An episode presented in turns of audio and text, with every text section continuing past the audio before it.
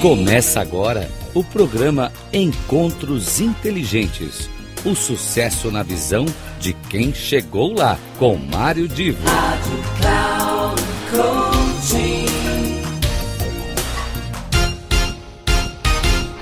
Alô, alô, meus queridos amigos ouvintes da Rádio Cloud Coaching. Hoje nós temos aqui mais um encontro inteligente.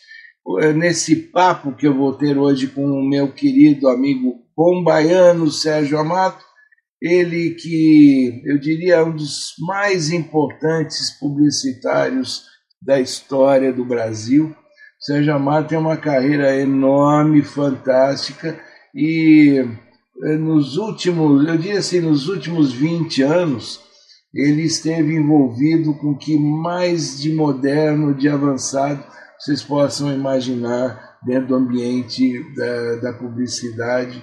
E o, o Sérgio Amado, atualmente, ele é um consultor da empresa, da empresa holding do Martin Sorrell que é um, uma, um dos magnatas da publicidade do mundo. Então, o Sérgio Amado é, é uma pessoa fantástica, não só como pessoa, mas como um profissional também.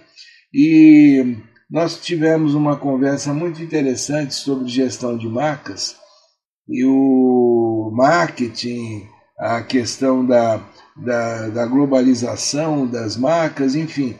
É um bate-papo muito legal e que eu aqui, olha, deixo para vocês o maior estímulo, o maior incentivo para que acompanhem com atenção.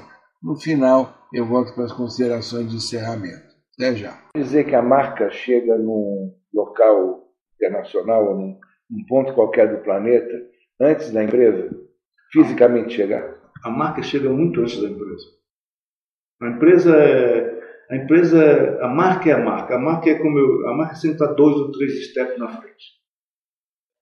Porque, só completando a minha pergunta, as teorias de internacionalização, você deve ter é, conhecimento de quase é, todas elas em detalhe, é, mostram que a empresa cria estratégias para ir atrás de um mercado que lhe interessa. É. E muita gente diz o seguinte: hoje em dia não é a empresa que escolhe o mercado, o mercado é que escolhe a empresa. Absolutamente. E eu poderia dizer que o mercado escolhe a empresa pela marca? O mercado, é, é essa é uma mudança grande, um bom ponto esse. No passado, as empresas e as marcas escolhiam os consumidores.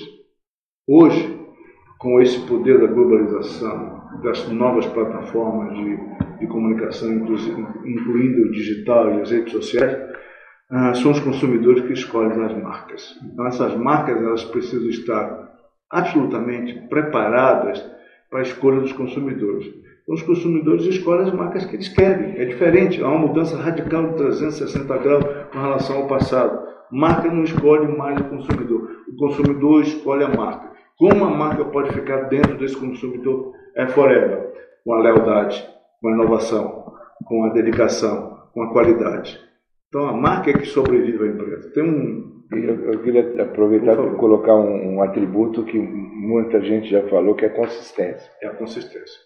É a, a, consistência ao longo do tempo. A consistência da comunicação é a consistência do produto e a inovação do produto.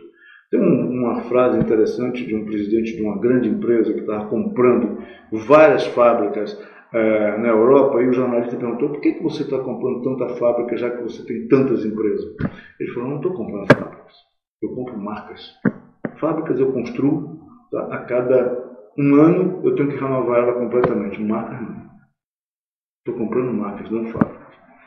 É, uh, você usou uma, uma expressão consumidor. E na teoria, quando se estuda a teoria uh, de branding, é, é, gestão de marcas e você olha como é que é isso é abordado na academia, fala-se muito em consumidor. Mais recentemente, eu diria nos últimos três anos por aí, alguns autores começaram a trocar o consumidor por stakeholder isso na literatura inglesa. Uhum. Muita gente não gosta desse termo stakeholder, prefere eh, na adaptação dizer público de interesse, mas no fundo a gente está falando de gente que não é quem consome, mas que forma opinião ou influencia a opinião. Então, quando você fala agora em consumidor, por exemplo, uh, que, que ele, ele, ele chega na marca antes de chegar na empresa, a gente poderia dizer o mesmo dos públicos de interesse. Como é que você vê essa realidade hoje do público de interesse? Ele, ele também, você diria que ele também é um consumidor da marca? Ele, ele é um consumidor. Mesmo aquele que não compra nada da marca, ele é um consumidor. Ele é um consumidor da marca porque ele tem que olhar a marca e respeitar a marca. Primeiro fator da marca é que ela tem que se tornar respeitada no mercado, respeitável no mercado. Se ela é uma marca forte e respeitável, não importa, não importa para ela se o, o, o, o, grupo de interesse não compra, mas olha ela com respeito. Tá? Mas o que importa é, é a dimensão que ela tem nesse universo da cabeça desse ser humano. Esta marca, eu reconheço ela como uma marca poderosa. Então ele olha assim para a Shell e diz assim, a Shell é uma grande marca, mas eu consumo Ipiranga. Tá? Não importa, mas ele reconhece aquela marca como uma grande marca. E pode, inclusive, como um, um, ser humano, comprar as ações da Shell na Bolsa de Valores. E não comprar da Ipiranga, porque não estão tão valorizadas como estão da Shell. Então eu acho que essa, esse fator ele é muito claro hoje na cabeça do grupo de interesse. É, você tocou num ponto que eu diria que é a primeira vez que alguém usa esse exemplo uh, em todas as entrevistas. Ou seja, alguém que consome o produto da marca por exemplo, você falou, consome lá gasolina ou é, vai no posto, é, ou não vai, mas consome a marca através de uma outra, de uma outra linha, que é a ação. Né? Ação, exatamente isso que eu estou dizendo para você. Eu acho que isso é uma coisa que acontece muito, porque confia naquela marca. A IBM. Tá? Eu posso não ter um computador da IBM na minha sala, mas eu posso comprar ações da IBM porque eu confio naquela empresa, a empresa está entregando um resultado fabuloso ano após ano. Então essa é a diferença grande. É, é, é eu estou explorando bem esse tema, porque essa, essa questão, porque é, a academia tra, é, trabalha com essa visão do consumidor. Quer dizer, o consumidor é importante porque, na medida que ele confia na marca e consome a marca, ele gera resultados para a marca. Se você pensar por um outro lado, o resultado que a empresa tem, no final das contas, ele é fruto do consumidor que consumiu. Isso. Mas ah, existe, a, a, e aí vem a questão, aquele que não comprou, que não consumiu, ele, eu chamo ele de consumidor da marca também, eu chamo ele de um, um público de interesse. Uh, qual, como é que você prefere tratar isso? Eu, eu chamo ele de consumidor da marca é, admirador da marca, mas que prefere, é, que optou pela democracia é, do consumo, que é uma expressão muito é, forte hoje, muito é, objetivo, escolher entre Procter Gamble e Unilever, ele prefere escolher Unilever. Tá? Mas ele olha Procter Gamble no mesmo nível. Isso aqui também é muito bom, mas eu tenho preferência por essa. Ponto. Mas admira a outra. Ele não não despreza a outra. Essa marca não serve. Não. Procter Gamble é uma grande empresa. Eu acho que isso é a correlação de força das marcas. Marcas fortes, elas geram correlações de força muito atrativas no mercado. Elas têm a capacidade de passar para o consumidor a sensação de que, olha, eu sou, eu sou uma boa marca, eu tenho um grande DNA, eu tenho um grande produto, eu sou inovadora, tá? eu sou uma marca é, criativa, eu sou uma marca que tem grande é, volume de consumidor no mundo inteiro, estou presente no mundo inteiro. Tá? Mas, ao mesmo tempo, essa marca não é consumida por aquele consumidor que prefere esse outro produto concorrente. Porque esse produto concorrente foi mais competente para criar a lealdade, entregou mais inovação, ou ele se acostumou com o produto, ou tem a relação do custo-benefício-preço. Tem, tem um storytelling, né? Tem, tem, exatamente, tem uma história contada com ele, que vem desde infância. Você pega Johnson e pega um outro concorrente de Johnson, Johnson vem desde vovó e vem criando inovação, inovação, inovação, inovação, inovação, e vai passando de pai para filho. Marcas, elas passam uh, de pai para filho uh, dentro da casa uh, a partir do desejo tá, que, esse, que, que, esse consumidor tem de comprar essa marca.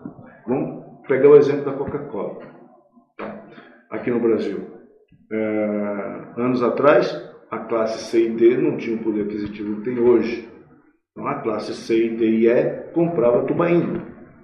Tá? No momento em que a classe C D e E começou a ter um poder maior de, de compra, ela começou a passar a comprar Coca-Cola. E ela pegava essa Coca-Cola, quando ela acabava na geladeira, ela colocava em cima da geladeira, em cima do móvel. Você pesquisa. Por quê?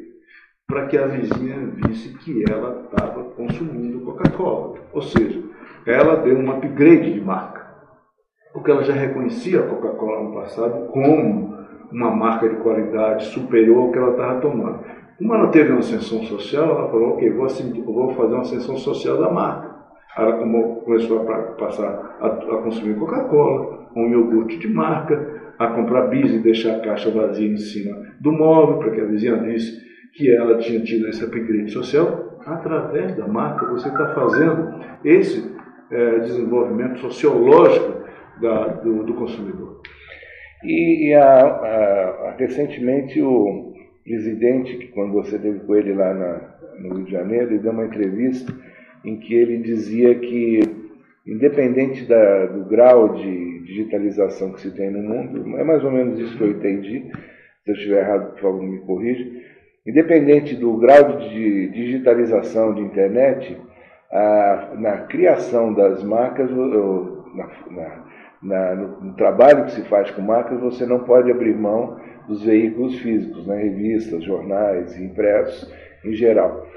Uh, me explica um pouco mais por que, o que está por trás disso, porque hoje em dia muita gente está fazendo todo um trabalho de comunicação muito presente na, na mídia social e está tirando muita verba daquilo que é aquele, aquele veículo mais, uh, vamos dizer assim, aquele mais conhecido, né, mais uh, que a gente se acostumou a ver como jornal, revista, TV, rádio, etc. É, eu fico muito à vontade para falar sobre isso porque eu tenho na área digital uh, cerca de 150 pessoas e duas empresas debaixo desse guarda-chuva. Então a gente reconhece a área digital como um avanço na área da comunicação, uma ferramenta extraordinária de comunicação rápida e com deficiências em área de conteúdo.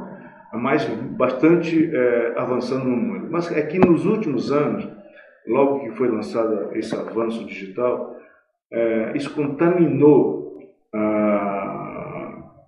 diretores de marketing, agências e clientes como se isso fosse a salvação do universo. Como se o mundo digital fosse resolver virou todos os problemas. Ah, não diria que virou uma panaceia, mas virou como se é, é a grande alternativa. E, na verdade, não é uma grande alternativa. A grande alternativa só existe única, uma única alternativa. Você tem que ter uma plataforma de comunicação para as marcas. Nessa plataforma, você cabe tudo, tem que caber tudo vai do meio digital, da rede social, da TV aberta, da TV fechada, dos jornais, das revistas, das rádios e da mídia out of home. Tá? Depende, depende da sabedoria de quem conduz esse processo utilizar é, todos esses meios no momento certo, ou juntá-los todos para utilizá-los todos juntos, ou separados. Então você não pode hoje concentrar tudo aqui no meio digital, porque não é verdade que seja extremamente eficiente essa entrega. Essa entrega só é eficiente quando ela é casada com outras entregas. Jornal, por exemplo, agora, tem uma pesquisa recente que saiu ontem, é, é, o, meio, é o veículo com maior credibilidade, ainda o com maior credibilidade. Esse jornal aqui, ele nunca vai acabar. Ele vai se transformar cada dia mais digital. A televisão vai ser cada dia mais uma grande plataforma de tela, é, de computador digital tá? mas com televisão dentro, com tudo dentro. Então, quem tem um bom conteúdo de TV, quem tem um bom conteúdo digital junto, vai sobreviver, assim como os jornais e as revistas. O que aconteceu foi que nos últimos anos houve essa onda tá, grande de 12 metros, que agora está se acomodando no tamanho que ela tem que ser. Ou seja, a gente parte do, do princípio de que é uma, é uma equação onde a gente tem as variáveis e os coeficientes. Então, dependendo do caso do, do, do que eu estou trabalhando, seja a marca, o produto, o serviço, o que eu estiver fazendo, eu vou ter as mesmas variáveis, eu só vou alterar o coeficiente. Ora eu aumento aqui, ora eu aumento ali, mantendo um equilíbrio ao longo do tempo. Eu tenho, eu tenho um objetivo de marca. Essa marca tem um objetivo de vender todos os dias rapidamente. Eu não posso ir para a internet. Por que eu tenho que ir para uma TV aberta? Porque eu preciso de um resultado no telefone tocando lá no call center do cliente, imediatamente que o comercial sai. É medido assim. Ponto. Tá? Aqui é a televisão. Mas eu tenho outras marcas que eu vou para a TV, TV fechada, TV aberta, e para o meio digital. Vou para o Google, vou para o Facebook. São grandes veículos. Então nós estamos trabalhando nisso. Ou eu tenho marcas que eu vou só para revista. Eu tenho uma campanha agora do Citibank que gente, nós usamos apenas jornal e revista. O Citibank é um banco de, de alto nível. Então eu não precisava ir para a televisão com ele. Então aqui está a sabedoria da mídia, que é uma parte importante da agência hoje, que se modernizou bastante, de entender que essa plataforma é longa tá? e que ela tem que ser eficiente. E que a eficiência está na correta escolha do retorno do ROI, que é o famoso ROI, daquilo que você investe. Quanto você investe quanto e, o, marketing, o marketing direto ainda funciona dentro Bastante. desse contexto? O marketing direto é uma grande peça hoje dentro dessa plataforma CRM e database Através de database CRM, você consegue é, monitorar e localizar onde é que está o seu target com mais precisão possível e atingi-lo através de, de, de, comunicação. Eu vou fazer uma pergunta para você, é uma pegadinha, eu já aviso antes. É, aliás, é uma pergunta composta de duas etapas. A primeira, para você é diferente ou é a mesma coisa? Branding e gestão da marca. Branding é diferente. Né? Na minha posição, brand é uma marca consolidada. Não, não, branding. Branding. A branding. branding. é a mesma coisa. Branding. Branding, é, com e... ANG, é a mesma coisa que gestão de marca. Tá. E, dentro, e aí vem então a pegadinha. O, o, branding está dentro do marketing, o marketing está dentro do branding, são coisas diferentes.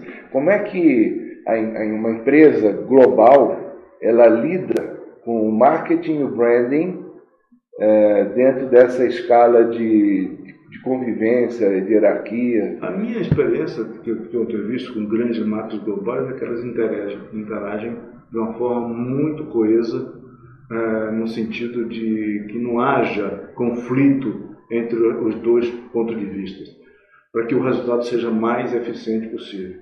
É assim que eu vejo a operação dessas duas áreas funcionando interagindo cada dia mais unificada. Eu acho até, que é uma boa pergunta, que no futuro isso vai se transformar numa única área.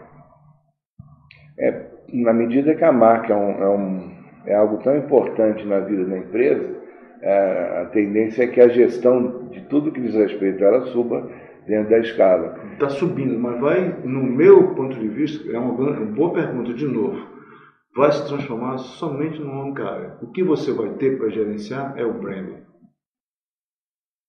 O negócio é um negócio. E que vai ter que ter atitudes e ações para que as, as áreas operacionais, as áreas estratégicas Isso. interajam de alguma forma, respeitando uma política de, que mantenha a marca em evidência. Qual, qual é o valor da marca? Por exemplo, o valor da marca está onde? O valor da marca está na Bolsa de Valores. O valor da marca está na cabeça dos consumidores. Então, esses são dois valores que a gente precisa sempre ter em mente. O valor de uma marca como IBM, como Coca-Cola, como Ford, está na bolsa de valores. Se minha ação está crescendo, é porque eu estou dando, eu estou um grande valor de marca. E se minhas vendas estão crescendo, é porque minha marca está funcionando. Então esses dois pilares é que formam esse, essa sustentação do, do, é, e da gestão da marca. Você tocou num ponto aí que é, que é uma das coisas que a academia requer avanços e mais estudos, e uma, é, quando eu te falei que um dos trabalhos ele é muito teórico, é exatamente onde eu, um dos pontos que eu estou tocando.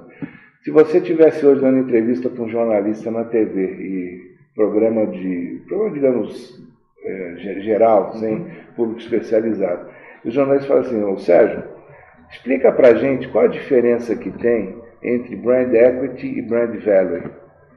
Como é que você explicaria isso para uma linguagem bastante simples de chegar ao alcance do público? É, o brand equity é o valor da ação que eu tenho e o brand value é o que vale a companhia. Essa, essa... essa é a solução mais popular que eu daria para eles, para eles entenderem. O brand equity, se, se o brand equity é o valor da ação, é, significa que eu eu teria, digamos, uma métrica financeira para isso. isso. Agora, aonde que você, como é que você chamaria aquele conjunto de atributos que a marca formou ao longo do tempo? Atributos, percepções, que, que aí já tem um aspecto qualitativo, não que não possa ser medida, mas no, no conjunto é, você tem atributos e percepções que construiu para dar consistência. Como é que você chamaria isso? Processo histórico de construção da marca. É, para mim, é uma expressão sociológica. Tá? Porque é, a gente tem que explicar a comunicação também sob o ponto de vista da sociologia. Tá? Eu acho que todo um processo histórico de construção de uma marca tá? é um processo de sociologia. Tá? É de primeiro, de lançamento, de conscientização, de conquista de, de, de espaço, de conquista de, de, de consumidores, de lealdade, é, de disposição, de inovação. Então há todo um processo histórico em torno de uma marca como Coca-Cola, que tem hoje 57% de share de mercado, que você tem que olhar para trás, esses caras construíram uma história, tá? que é uma história fantástica. Então é um processo é, que não teve em nenhum momento é, interrupções ou grandes hiatos ou grandes desastres, não, porque eles tiveram a sabedoria dizer o seguinte: minha fortaleza é eu ser consistente na manutenção da qualidade do produto e na inovação e na comunicação. Então, esses dois pilares fazem com que esse processo histórico da construção da marca atinja esse objetivo que você acabou de falar. É, é, existem autores que dizem, ao definir marca, diz marcas são histórias, né? Que reforça isso que, de certa maneira, você falou. Aí, meus queridos amigos, gostaram do bate-papo com o Sérgio Amado? Meu querido amigo Sérgio Amado, como eu disse, um bom baiano, e hoje ele é assessor, é consultor de uma das maiores autoridades eh, do mundo da publicidade, nem dentro da visão global, Martins Sorrel. Pois bem, eu fico por aqui, espero que vocês tenham gostado desse bate-papo. Aqui nestes encontros inteligentes, nós sempre queremos trazer a palavra de gente que conhece o assunto do qual fala, para poder contribuir com o cotidiano das pessoas, da informação em geral e também, é claro, para quem é do ramo, poder uh, avançar um pouco mais no conhecimento e na proximidade até com nomes famosos e competentes, como é o caso do Sérgio Amado. Deixo aqui um grande abraço e a gente se vê na semana que vem. Até mais!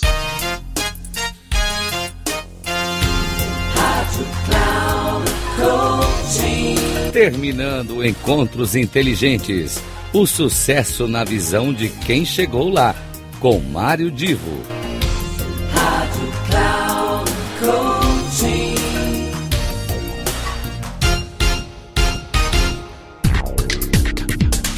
Não perca Encontros Inteligentes.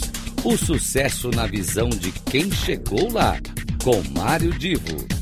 Sempre às terças-feiras, às 8 da manhã, com reprise na quarta às 12 horas e na quinta às 16 horas, aqui na Rádio Cloud Coaching. Acesse o nosso site radio.cloudcoaching.com.br e baixe o nosso aplicativo na Google Store.